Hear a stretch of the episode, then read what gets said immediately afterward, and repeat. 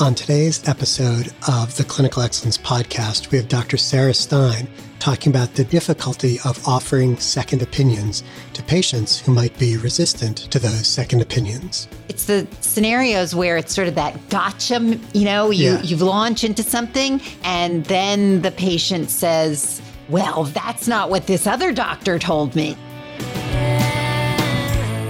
We're back with another episode of the Clinical Excellence Podcast. During this podcast, we discuss, dissect, and promote clinical excellence.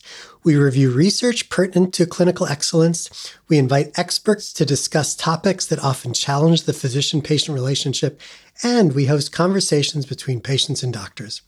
I'm Adam Cifu, and today I'm joined by Sarah Stein. Sarah is a pediatric dermatologist here at the University of Chicago. She is an associate professor of medicine and pediatrics and a fellow in the Academy of Distinguished Medical Educators and a senior faculty scholar in the Bucksbaum Institute for Clinical Excellence. Welcome, Dr. Stein. Thank you. It's lovely to be here. Thanks a lot for joining me on this. As we like to do in this podcast, I want to ask you some difficult questions, okay? I want to talk to you about caring for and counseling patients who disagree with medical advice.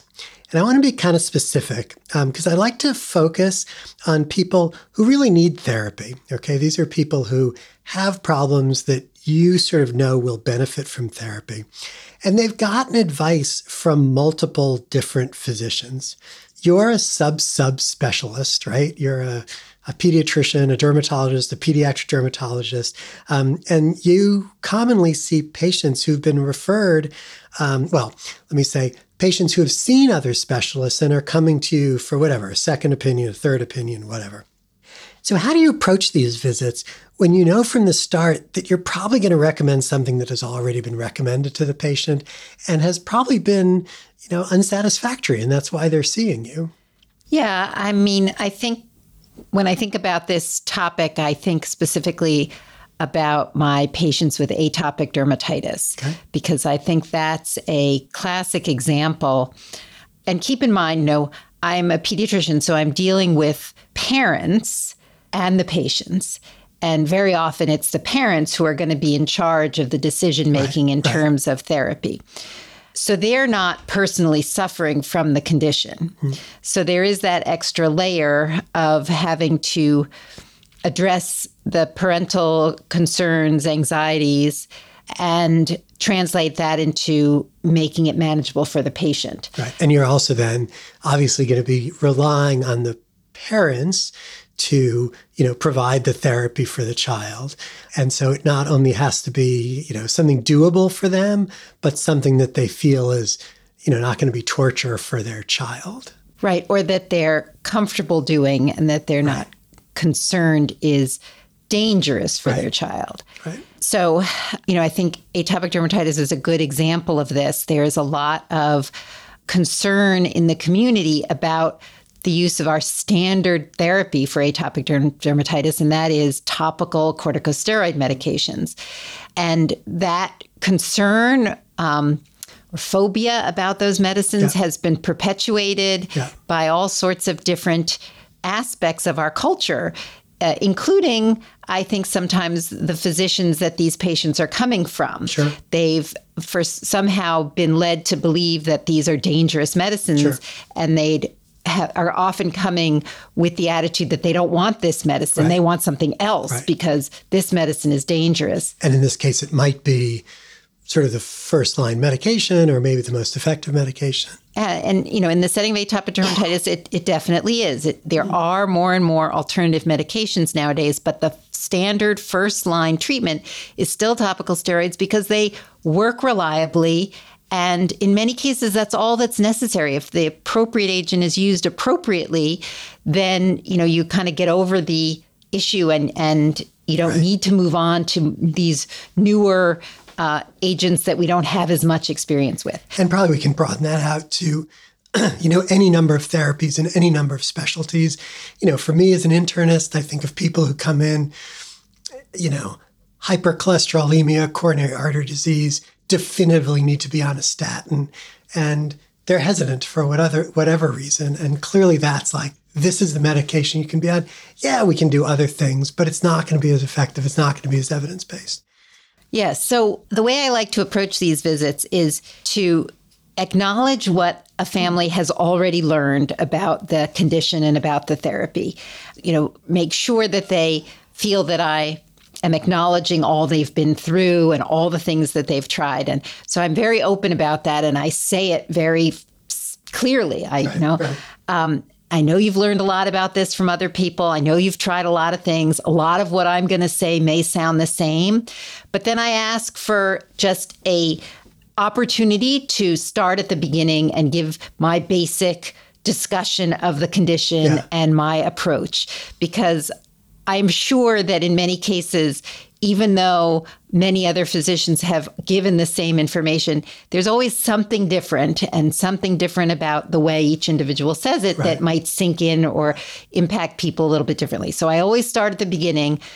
And then I. That's got to be hard for people to hear, right? Because if we're taking a patient who has, you know, maybe seen a pediatrician, maybe then saw a pediatric dermatologist or two before seeing you, they probably feel like they're kind of an expert. And going back to the basic skincare stuff may seem, I don't know, you know, disrespectful, right? Like, like, you know, I know all this already. You'd think, but yeah. I don't generally get that feeling. Okay. I think by prepping it with just the brief statement, I know you've learned a lot yeah, about yeah, this yeah. already. I know you've heard a lot about it, but I always like to just start with my spiel so you've heard it from me. And then I launch into it. And I often will see them nodding and looking surprised right, right, that right. there is something different that I've happened to say. Um, and then I ask for people to just do it my way for yeah. one month. so I feel like giving a strict timeline yeah, helps yeah. people again feel that they have some control. Okay and you know it's this isn't i'm not saying it has to be this way right, forever right, right, but let's just try it my way for a month. Right. come back in a month and let's see where we're at. And if all these things that we that you're doing my way even if it overlaps with things you think you've tried and failed before then you know we can discuss what else there is and how we need to adjust what we're doing. And it, you know nine times out of ten they come back in a month and things are fine. Yeah. It has worked. So you know i think it is often just resetting expectations and rediscussing things yet again. So let's talk about the people who you failed on. You know, we've all experienced those people who, because of their kind of relationship with previous doctors or with the medical community to begin with, come in and they're like, look, you know, either we've done this and it hasn't worked, or I need you to take, you know, treatment X off the table because we just refuse to do that. Okay. And so you're almost put in the position of, ugh, you know, I can't win this person over and I'm stuck with prescribing something that maybe I feel is second line. Um, are you okay with that? How do you um, sort of pitch that stance? How do you feel about that? Well, I absolutely am always aware of trying to avoid a power struggle. Yeah. There's clearly a impression that um, you know the doctors want to be in control yeah. and when patients ask for something that the doctor isn't offering that you know they're going to get shut down so I, I, try to be very aware of that and and if there is that sort of disagreement i try to be compromising and talk about the pros and cons of whatever is being yeah. suggested. And you know then again offering a time period to give it a try. So you know if you feel strongly about wanting to go this direction let's give it a try for sure. 2 weeks or a month. And then we can see how we've done and and reassess. You know we always talk about that when we are working together you know, as a doctor and a patient, or two people, one in a doctor role, one in a patient role, let's say, um, that, you know, the interactions kind of work best where the doctor is in charge of, you know, sort of the medical information, right, as the medical expert, and the patient is sort of in charge of, you know, the values, like what ends I want to achieve, what I'm willing to do to to achieve those ends and that we run into problems where either of us step on each other's toes right? Where the doctor starts saying like oh well you really want to you know end up like this or the patient starts saying you know this is the medication i should be taking. Um, is that part of these discussions? I sort of think about in today's world where you know, many people come into the office equipped with information, whether it be from just a Google search or actually from, you know, real experience with medications, you know, and treatments before seeing you. Um, yeah, I mean, I think that there is some degree of, you know, people having some preconceptions of what will work for them, and that can clash sometimes with what we're advising. Yeah. And Uh, so I'm always left kind of speechless because it always seems to me, well, you know, whatever you're doing isn't working right, right, because right. that's why you're here for me to do something for you. So sometimes I try to gently point that out yeah. as well when yeah. people start listing all of the products that they are using. Yeah and I'm trying to counter that with, well, these are the ones that I would recommend. I'm sort of like, well, you know, that hasn't really worked. So we need to go a different direction. And sometimes it's time, right? It's that things aren't going to go perfectly on visit one or visit two, but you know, you're you're sort of playing the long game and look, you know, I'll work with you at the beginning and maybe we'll get to the place that not only will you accept the treatment that I think is going to be most effective, but that you know you as the physician, right, are going to learn something from those interactions about the person, not only what they'll accept in treatment, but what actually works for them, right? Since you know there are idiosyncratic responses to our therapies. Sure. Yeah.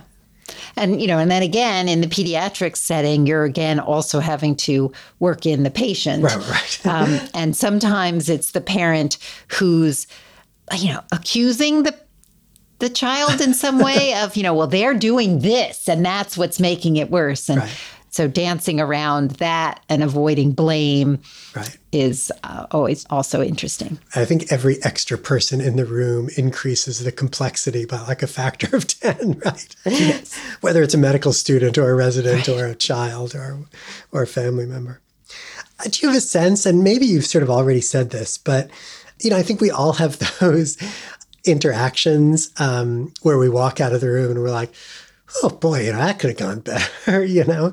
Um, and then we have other interactions where we're like, ah, you know, that was great.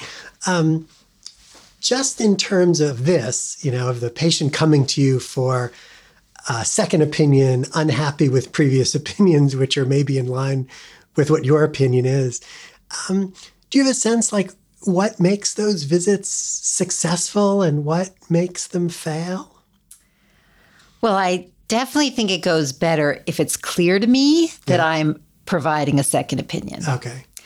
Um, because that way I can kind of acknowledge what might have been discussed yeah. previously and you know why that might have made someone anxious or unhappy or yeah. dissatisfied and i can kind of direct my explanation sure, and sure. recommendations a little bit more towards those issues sure. it's the scenarios where it's sort of that gotcha, you know, you, yeah. you launch into something and then the patient says, you know, well, that's not what this other doctor told me. Right. And that always feels much more antagonistic. Right.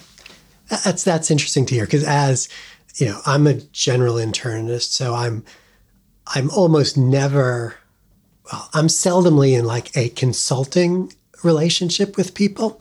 But there are people who come to me clearly with well established other relationships and a place, you know, like University of Chicago or any other, you know, academic medical center. You'll often get patients who come from, you know, far away. And you're like, boy, this can't be easy if you're going to use me as your primary care physician. You know, and so I sometimes find the place where I have to ask, like, what do you see my role as here? Um, which then, as you say, I think really helps to say, you know, okay, you know, what role am I playing? How am I acting here? Um, am I providing a letter to the patient and another physician, you know, or am I really like, okay, I'm going to take charge here, and it may take us a while to get to square one. Um, yeah. Well, thanks for joining us for this episode of the Clinical Excellence Podcast. We're sponsored by the Bucksbaum Institute for Clinical Excellence at the University of Chicago. Please feel free to reach out to us with your thoughts and ideas on the Bucksbaum Institute Twitter page. The music for the Clinical Excellence Podcast is courtesy of Dr. Malin Martinez.